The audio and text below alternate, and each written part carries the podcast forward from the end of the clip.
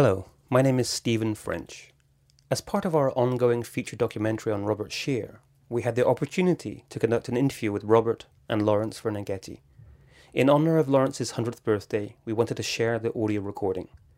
These two friends discussed the changing face of San Francisco, being mistakenly involved in the JFK assassination, meeting Castro, and most importantly, the uncompromising spirit of Lawrence Ferlinghetti, and the ambition not to sell out. Special thanks to Cody Moore, Michael and Doug Poor, along with writer and teacher Laurie Talek, whom you will hear occasionally in the recording. This took place at Lawrence's home in late 2018.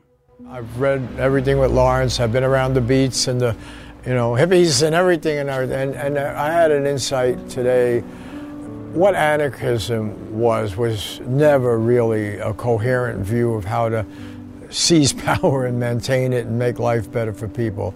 What it was, what it is, is a cry for justice, a cry to alleviate pain, a cry of desperation that has expressed itself throughout human history in every culture. There are people who say enough or this thing this sucks and they do it more poetically they do it more energetically they can do it in the name of religion uh, you know they can do it against religion uh, they can put any political label but what lawrence represents is the ultimate uncompromising spirit not in the sense of some pompous asshole who says, I know the truth and here it is, but of saying, I, I am a bullshit detector. And I am a bullshit detector whose main concern is that the average person and artists and poets and everybody not get fucked over.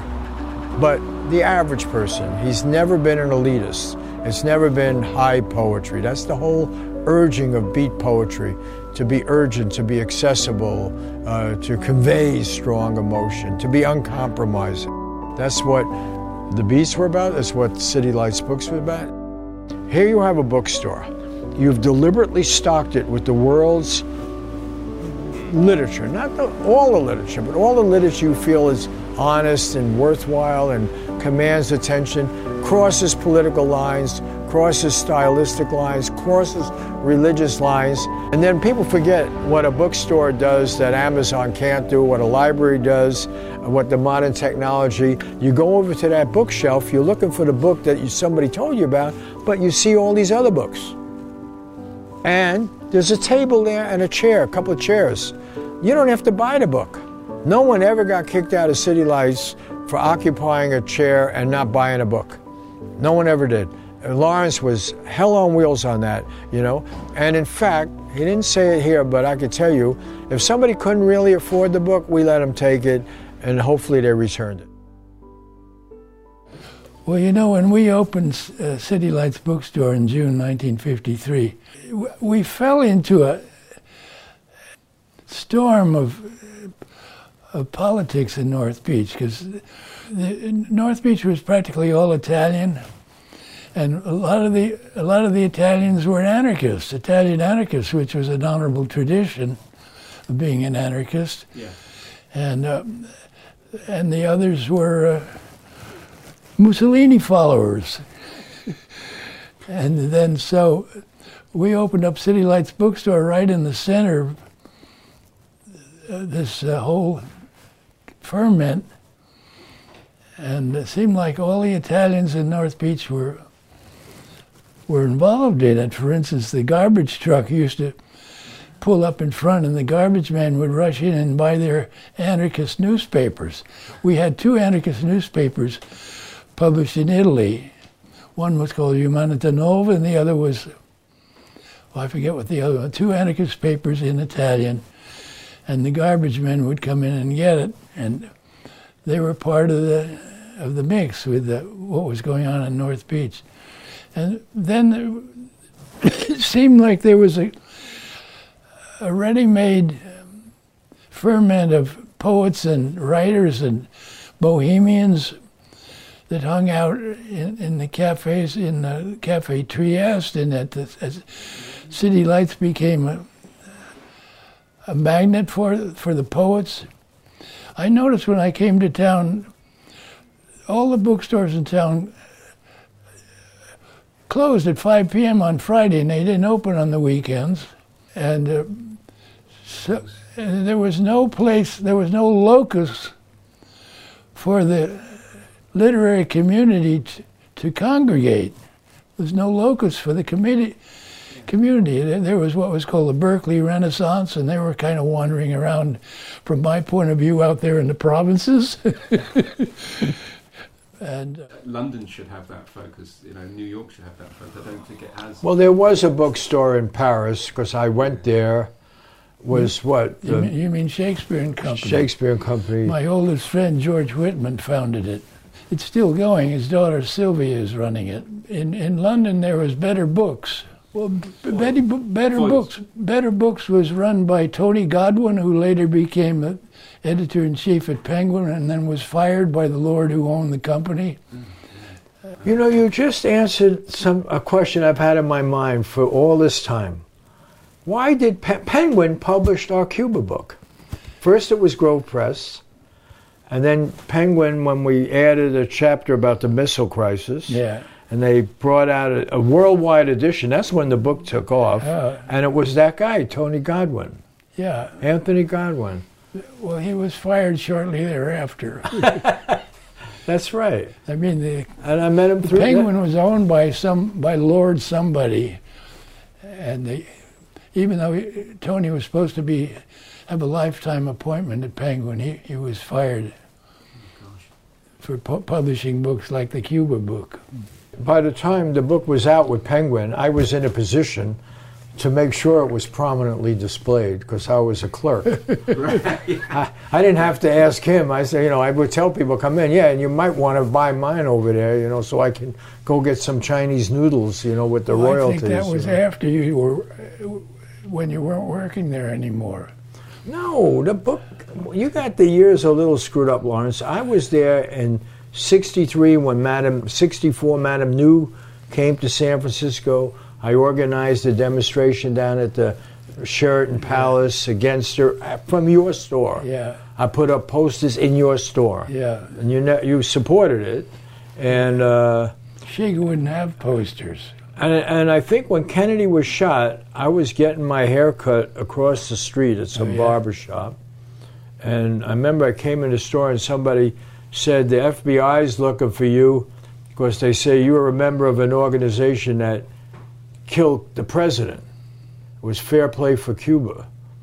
And I said, Oh, no, no, I'm in a group called Students for Fair Play for Cuba. But I remember that. It was very, I walked across Columbus came in, I think Shig or somebody said, "Hey, the, the FBI's trying to get a hold of you," you know, and I had to clear that up uh, quickly uh, that I had not killed the president. But you, I found a home at City Lights, and that's where I started doing my Vietnam stuff, and then I went to Vietnam and everything, because you got it right away.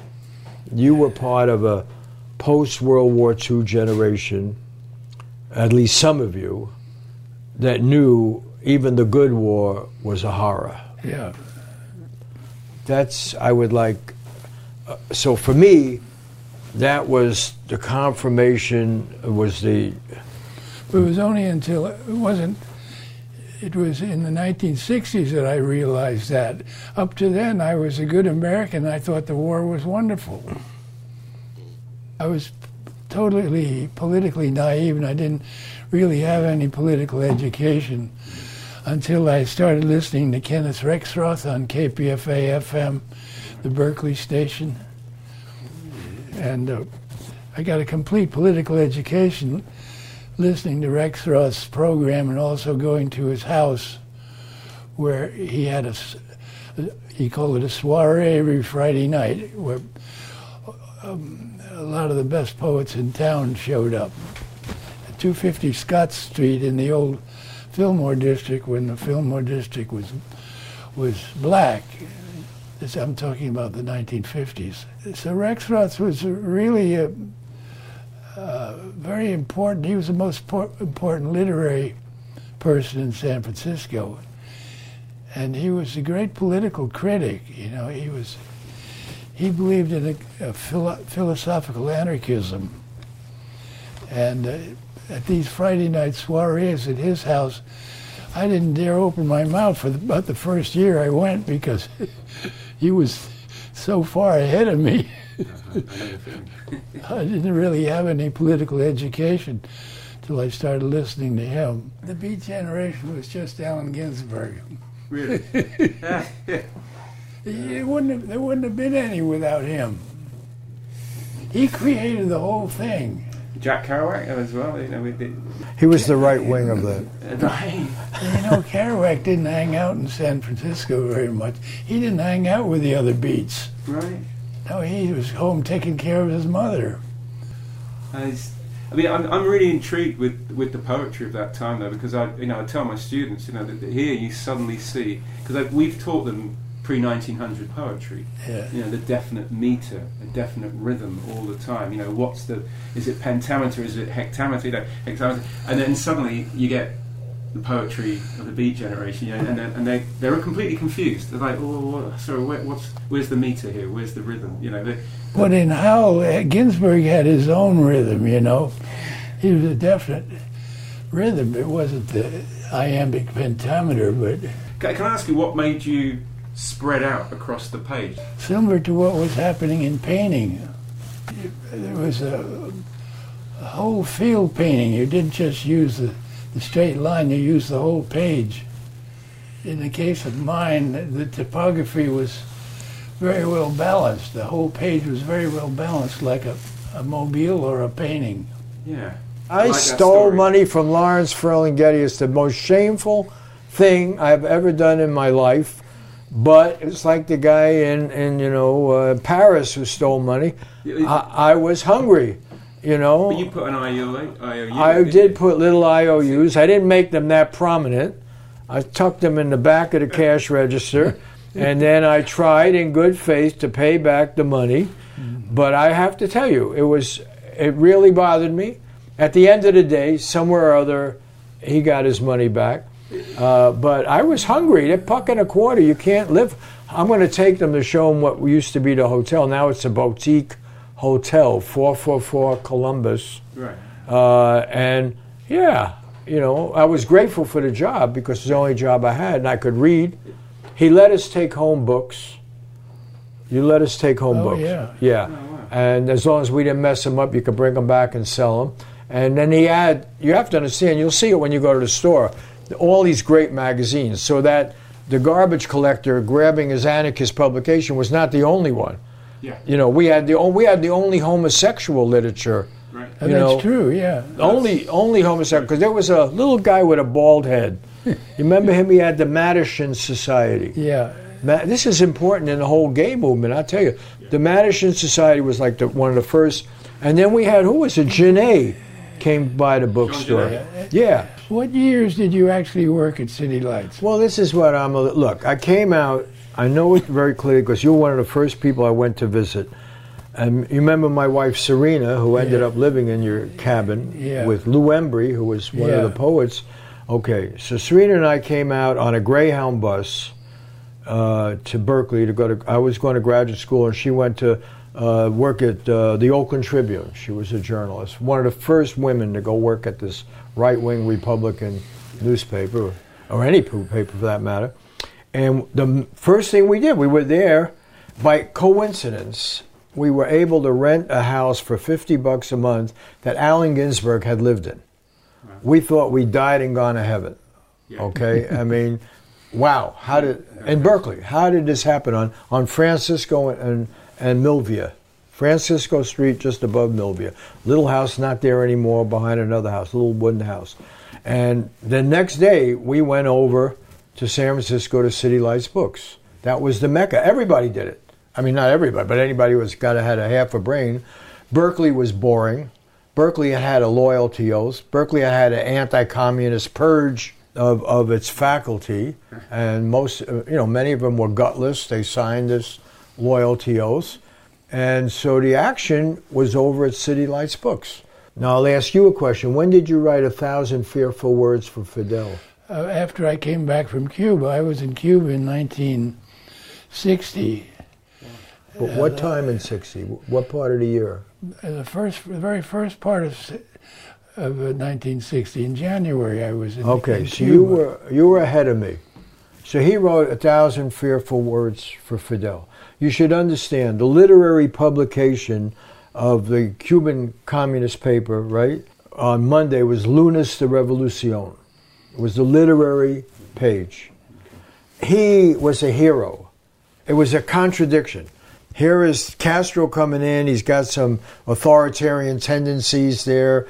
Part of it was even anti-sexual because their their antagonism was that Batista had turned and the U.S. had turned Havana into a horror house of decadence and everything. Okay, he was a good Catholic boy who you know was offended by some of this. On the other hand, he was backed by the Revolutionary Directorate students in Havana and so forth, who said, "Hey, there's this revolution. We're free, free at last." And they had this literary thing. They also had a, a, a film industry, and they embraced the Beats as their heroes. Yeah, they published them in, in their Monday literary supplement to the, to the big newspaper, Revolucion. It was it was uh, Lunes de Revolucion. Monday of Monday was their literary edition.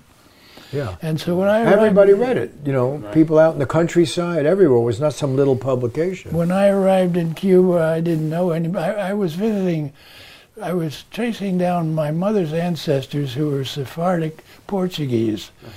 And the family had come through the Virgin Islands. And I, my mother's ancestors filled the graveyard in St. Thomas. Uh, my wife Kirby and I went across to Cuba after we were in St. Thomas. Uh, we just stopped there. There was no law against stopping there. This is like January 1960. And uh, I stayed in a waterfront dump hotel, and there was two guys at the bar, two young guys. It turned out they were young editors on Lunes de Revolucion. And uh, so I started talking to them, and and they said, "Would you like to meet Fidel?" And I, well, I said, "Well, sure." So they took us to, took me to a cafeteria, and Fidel came out of the kitchen smoking a big cigar. He shook my hand, had a very uh, soft handshake. He was very friendly, and uh, he just went out. He shook my hand, and he went out and got in an open jeep with no guards and drove off by himself because it was a time of revolutionary euphoria. Uh, That period was, he could do no wrong. And he was giving huge speeches that lasted seven or eight hours in the Plaza de Revolucion. At least once a week, he was giving these huge speeches with thousands of people standing there the whole time listening to him. He was a, a, a fascinating speaker. So you should understand this is a year after the revolution. Revolution is January 59, okay? All right. So after Lawrence has been there and he's written this thousand fearful words for Fidel, which was really an incredibly accurate uh, prediction of what would happen. That, you know, after all, U.S. policy for the next three years was designed to kill Fidel, or actually not this, next 30 years, 50 years, still going on. Okay. So you have this contradiction that you have this literary quarterly, which is a hotbed of poets, writers, gay people, everything, all more motivated by the American beats than any other thing. And now is their chance, you know, Pablo Armando, uh, Mundo Desnoes, I forget all their names. Oh, Pablo Armando Fernandez. Yeah, yeah. Yeah. And uh, Mundo Desnoes, I remember, uh, for, oh, who was the guy who, the uh, editor of the paper, he went to, he took exile in Italy. Not Carlos Franqui. We go down there and we check this out, and I was aware of all these contradictions. And I, by then, had already visited City Lights, been a year in Berkeley. Hmm. Come back, and I'm in this place called the Center for Chinese Studies, which is a CIA connected operation to learn Chinese and be economists. And that's when I get involved here with this guy, Maurice Zeitlin, who is a Latin American specialist and a sociologist who's just getting his doctorate. And we write, we're giving these speeches. He's over there one day, hears the speech, and asks us, would we write a book for him? Which he doesn't publish because he thinks it's too scholarly and too many footnotes, and right? you didn't like it, right? Yeah. yeah, didn't like it. But he hooked us up with Grove Press, and Penguin, which I learned again today for the first time. The connection. Well, no, I said I did, it's not that I didn't like it. I, I, I told Bob he he wrote like a graduate student. City Lights was the mecca. Uh, this I'm not exaggerating. This was for the whole country. You could be sitting there in Toledo. You wanted to get to city. The whole thing, being a clerk at City Lights, was great because you're like the conductor of Grand Central Station. People will show up. hey, where's Lawrence Ferlinghetti? And where are those books? And you know, and if they were good looking, oh yeah, we'll, we'll go have a coffee after at the Trieste, and I'll tell you all about it, how it works. You know, and uh, this was great. And you know, one of them that showed up one day was Bob Dylan. you know, and he was a big. Lawrence challenges the story. My memory of the story is that Bob Dylan came in with these guys from Minnesota that he knew, that I knew, and he said he was looking for Lawrence Ferlinghetti because Lawrence Ferlinghetti was the first person to recognize his talent. He denies it. And he said, as my memory was, it was in Chicago, the Gate of Horn, or Horn, where, where Odetta used to sing. Gate of Horn was in Chicago, and his memory, that Dylan told me, was that he was at some poetry readings, long poetry reading. Ferlinghetti was the headliner. He's, his memory was at the end of this very evening, when no one was listening, he got up to read his poetry, and then he claimed that Ferlinghetti stood up and said, "This kid's the best poet of the night. You should be listening to him." That he was was his. reading. He wasn't singing. I'm, you know, now I'm getting, I'm not getting any younger. You know, you, my memory's not as good as yours. I heard him sing at the Gate of Horn in Chicago, and I thought he, his timing was all off. I said, "That's really weird timing," and it was irregular and slow and fast, and and I didn't realize that he was turned on. He'd been smoking dope, and that's what made his timing all all funny. I was so straight, I didn't even know it.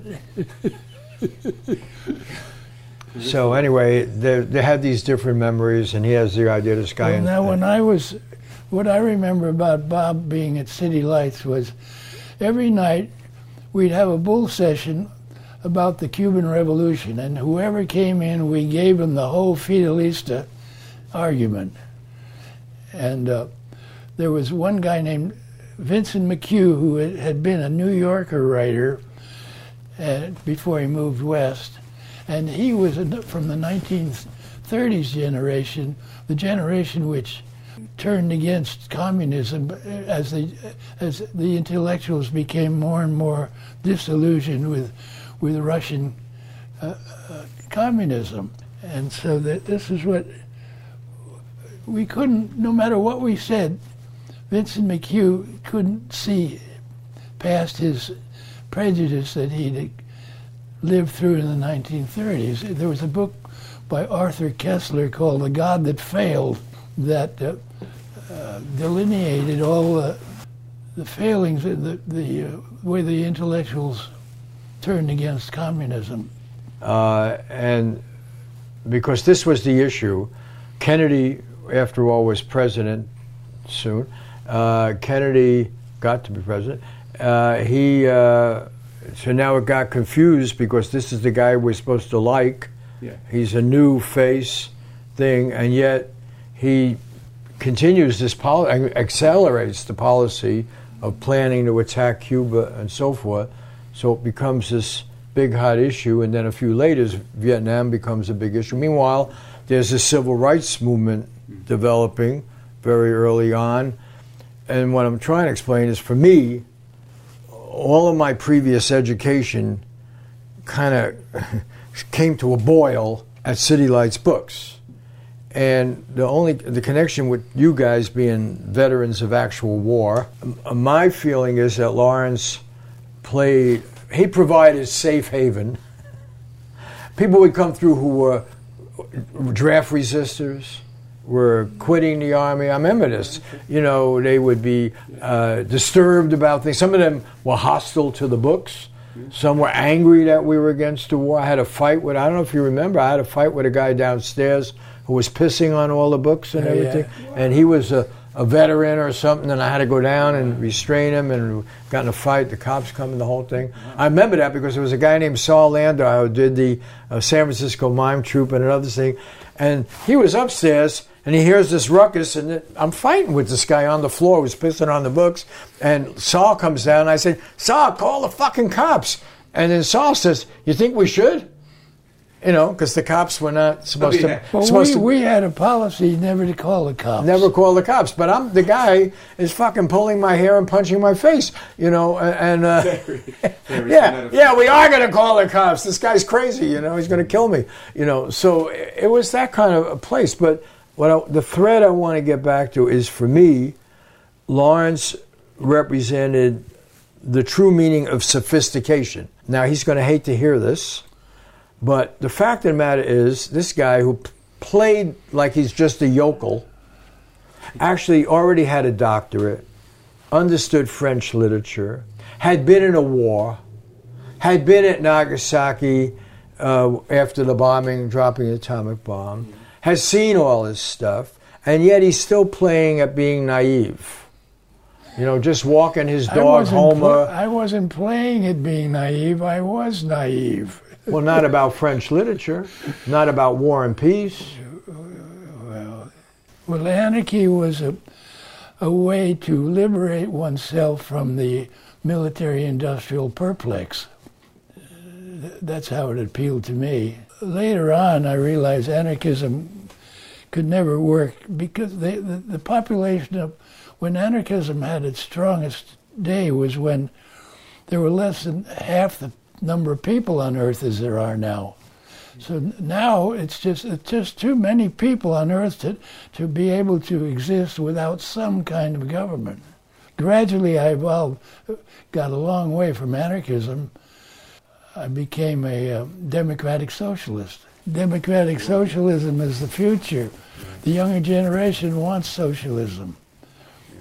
The younger generations in this country. Uh, Bernie Sanders made a big mistake. He, he muted his socialist message when he ran for president. It, he he didn't really get into it, into the theory and practice of socialism. He just tried to be a Democrat. So let me ask you about getting older, Lawrence, because I'm a protege of yours. These guys are making a film, and uh, you know I'm 82 years old. I just interviewed Sy Hersh on this podcast. He's 81, you know, and uh, I. And the big lesson that I got out of my interview with him and reading his book and all that the big issue for us goes, and it goes back a lot to the beats. It's not about anarchism. It's about not selling out. Yeah. The good thing about an anarchist, it used to be the good thing about a Trotskyist too. I used to say they had no country that they had to apologize for. Yeah. Whatever country was there, that you could count on the Trotskyists to condemn it. You know, and that's why Che Guevara left Fidel. That's why Che, che Guevara was a, a, a Trotskyist uh, and an anarchist of sorts. And Che Guevara ended up being killed in Bolivia because he was going to continue permanent revolution the same way Trotsky was talking about it. But it all has to do with integrity. Boring word, I know. But if this documentary these guys are making, and I don't know, these guys could be the CIA for all I know, and fuck us all over. But so what? I'm a retainer. for Yeah, a retainer, you know, and they oh they work with the Brits all the time, you know. But but leaving that aside for a minute, the real thing I would like to get at, and why I'm wasting your time maybe here, is for me you've been, and I'm not blowing smoke here, a center of integrity. So whether I was stealing money from your cash register, or I was denying the logic of your message of a thousand fearful words for Fidel, or your anarchism, Yeah. you were always trying to figure stuff out in a very principled way. What's so, the- Lawrence, you know, this is my last question. Uh, we live in a very changed world. We don't even have bookstores anymore, or very many of them. We don't even have books very much. We don't even know if we're going to have newspapers.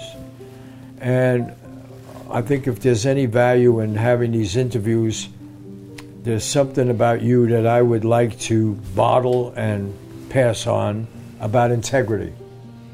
Integrity. Not selling out. And as I recall, the main thing around City Lights and everything was don't sell out. Don't become like them. Oh yeah, That was the main message. oh yeah.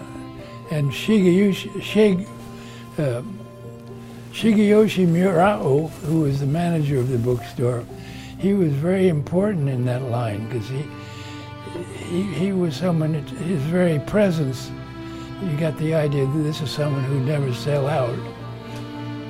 Yeah. But the whole idea was it wasn't whether you were an anarchist or a social, it wasn't that. It was just don't fall for the corporate Oh, state, the Madison Avenue, the advertising world. Yeah, And now you look at San Francisco, it's the center of that world. I it's know. the center of glibness. and that horrible sales Salesforce Tower, Yeah. the, the, the tallest building in the West. It's a disgusting building, and they had the nerve of calling the building Salesforce. Surrounded by homeless people at night. Yeah, Huge encampment. All right, Lawrence, you've been very kind, and uh, I think we got it. You know, I mean, the reason I wanted these guys, I mean, they wanted to see you, but I, I mean, you know, this is the whole turning point of my life. I mean, I was on my way to being an asshole. I was. I really, I was. Anything I could do to improve your circumstance? No, nothing can be done about old age. Tell me about it.